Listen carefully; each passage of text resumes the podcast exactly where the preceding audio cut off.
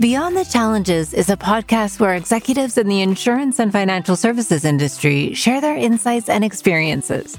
Hosts Kevin and Sandy Doherty talk with today's top business leaders about what keeps them up at night and the biggest opportunity organizations can capitalize on today. We encourage you to listen, share, and subscribe to our program. Kevin and Sandy Doherty each have over 20 years of experience in insurance and financial services corporate leadership, and executive search. They are the owners of Global Corporate Solutions and Global Corporate Leaders. Global Corporate Solutions partners with organizations to gain efficiencies and contain costs. Global Corporate Leaders partners with organizations to enhance and evaluate talent.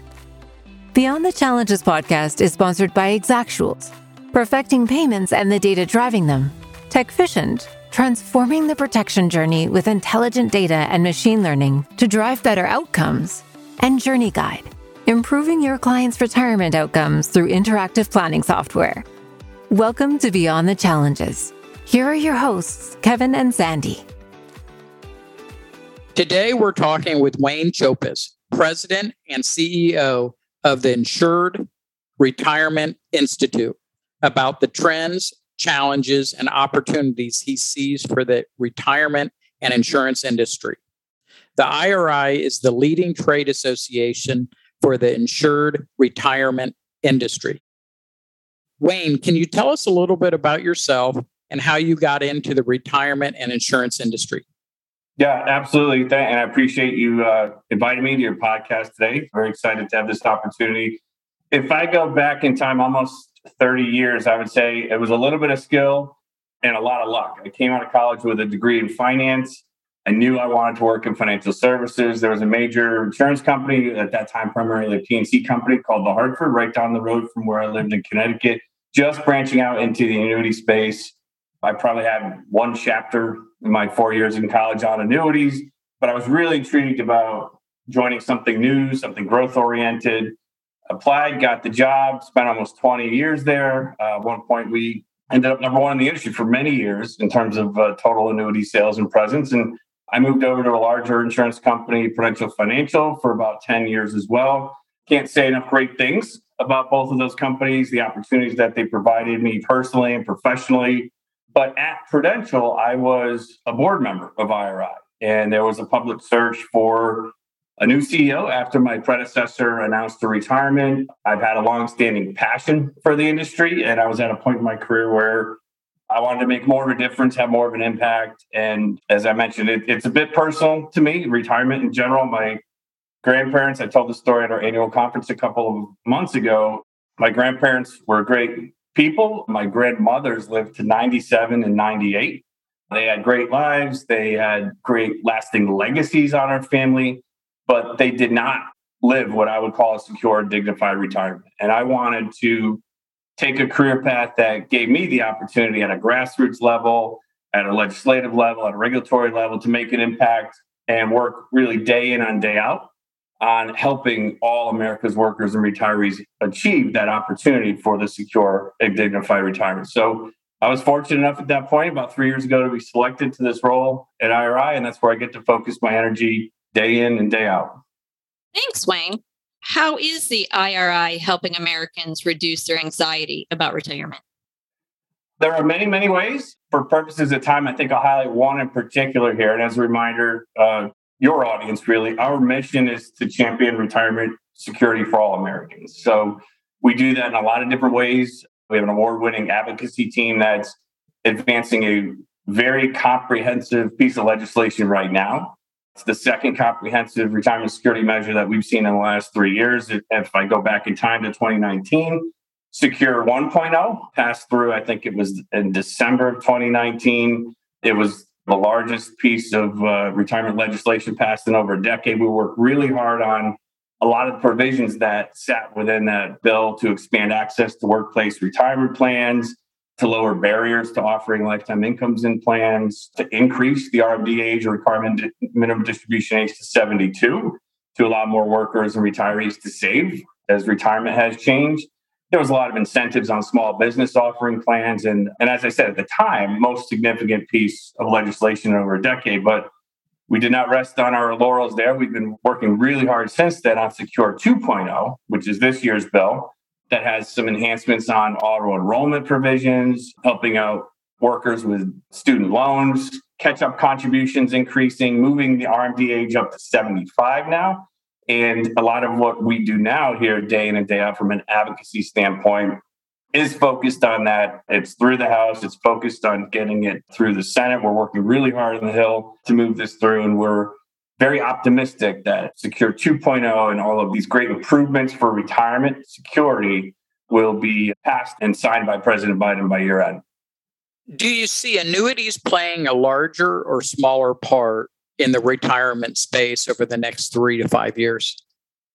The answer is clearly larger. Every one of us at Team IRI works day in and day out to ensure that the awareness of the value of the annuity, of what an annuity can do for retirement security and protection grows day in and day out. And we continue to see surveys, and I'm sure you've seen along the way that continue to show the need for these types of protection products has never been greater. There are significant amounts of interest in the benefits that annuities deliver. The Alliance for Lifetime Income, for example, just coined the term peak 65, which means in 2024, there'll be more people age 65 than ever. And all those folks are looking or will need some form of protected lifetime income as they fight the recent market volatility, the interest rate instability we've had, and just the decline of you know your traditional pension plans as you move forward. So I think the bottom line is the industry is prepared with the products that meet the needs of our workers and retirees. And there's a lot of significant product innovation that's come out from Secure 1.0. And I think if 2.0, if and when that passes, will respond accordingly as well to ensure the access that America's workers and retirees have to these products continues to grow as part of a retirement solution. Great. So, what do you see as the next big thing coming to the retirement marketplace? That's a good question. I'm not sure I can define one big thing. I know one thing I could do is look in the rearview mirror and say that I've watched 30 years of product innovation through our industry, regardless of the environment that we were in. And I have no reason to believe that's going to change. And I think if you just look at recent product innovation, which again is constantly evolving to meet the needs of consumers, to meet the needs of our advisors and the markets as as they play. Traditionally, many of the variable annuity products and retirement products that were sold 10, 15, 20 years ago were tied to lifetime income. But I think as we watch consumers' needs change, as we've watched folks want to be protected against market volatility. And as we've seen recently, markets can go down. It's been a while, but they can go down. As we've looked at the combating rising inflation, as we've looked at these historically low interest rates, we've never had a larger diversity of product offerings in our space than we do today. And again, I'm not sure I can tell you exactly what the next big thing will be, but we have people at every one of our member companies working every single day on looking forward to the needs of consumers today, but also the needs of consumers in three to five years. And they've always met that need through product innovation, and that's going to hold true. It actually turned into extraordinary sales in 2021, the highest total of annuity sales 2021 since 2008. And I think that reflects multiple things. This was during it and coming out of pandemic is consumers' confidence in our products is at an all-time high and the ability for our industry to continue to innovate and meet consumer needs in this environment seems at an all-time high. What do you see as the biggest opportunity for the retirement industry over the next three to five years? I'll call it digital solutions. I'll call it digital advancement. It's a very unique strategic initiative of IRI. It's well-known industry issue. Our industry is well behind the technological curve, so to speak, that many of our consumers and advisors expect. Again, go back to 2019, my first year in the role, we created a board working group on advancing digital solutions in the ops and tech world within the IRI community. And we had we had to turn board members away from joining that group because I think our board member executives understand that we've got to transform. This is such a competitive issue for us as we move forward. We've got to conduct business in a way and a manner that our consumers expect. We're well positioned to lead this effort. I think what makes us very unique here at IRI is we do represent the full supply chain of the insured retirement industry. So the insurance companies, the broker dealers, the asset managers, the service providers. And we're all working together to drive the adoption of digital practices that will continue to advance the, uh, the ease of doing business and the access for more consumers to have for our products. We established four guiding principles around this work on digital solutions back in 2020, and we're working really closely together right now to adopt a lot of those digital practices. And it's clear one lagging segment would slow the entire process, but I think our entire industry as a whole understands that this is a transformational initiative that IRI will continue to advance. But again, I think it shows where we are as an industry that we now realize that we have the products, we have the innovation on the product side, we have the solutions to meet an array of consumer needs in retirement, but we've got to really transform the way in which that business is done. We're working very hard on that right now. What's the best decision you made that had a positive impact on your career? I'm not sure exactly where in my career path I made this decision, but it was when I started to realize that sometimes your career can be a lattice and not just a ladder, right? So I started, as I mentioned about 30 years ago at a very entry level position, driven by desire at the time to work hard and be promoted and move to the next role on the org chart, so to speak, looking for the next title or salary increase. And I think that's very traditional thinking in the corporate world and very prevalent back then and even so much today.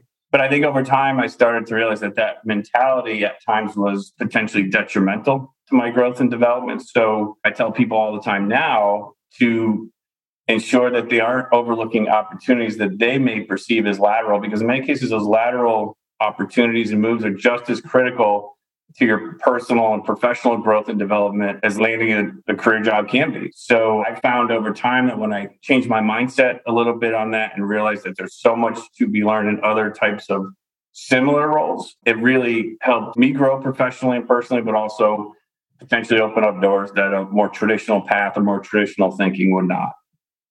What advice would you give to someone looking to get into the financial services or insurance industry?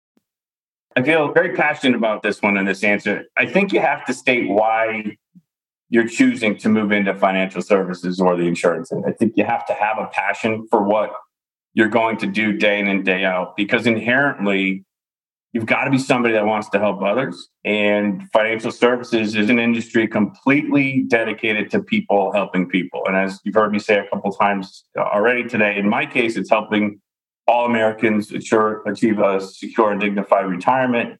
I'm very fortunate that I work with an employee base and a board of directors that care so much about helping others and protecting others. But I would advise anyone looking to get into the industry to make sure that they have a very clear personal value statement or a clear personal mission statement on what financial services means to them and why they would want to move into a space like that because it is extremely rewarding industry to be in from a standpoint of again a community of people helping people and in our case achieve a secure and dignified retirement. But i think you've got to make sure you've got that clear value statement or personal mission statement for yourself on why you would want to be in financial services Wayne, thank you for your time today. It's been great to hear your insights and how you see the retirement marketplace changing over the next few years and to hear your passion about the industry itself. It was my pleasure. Thank you for having me. Thank you for listening. Please make sure to subscribe and share so we can stay in touch. If you would like to learn more about how global corporate solutions and global corporate leaders can help your organization recruit the best talent, increase your diversity, and save money, please visit our website at www.thegclgroup.com.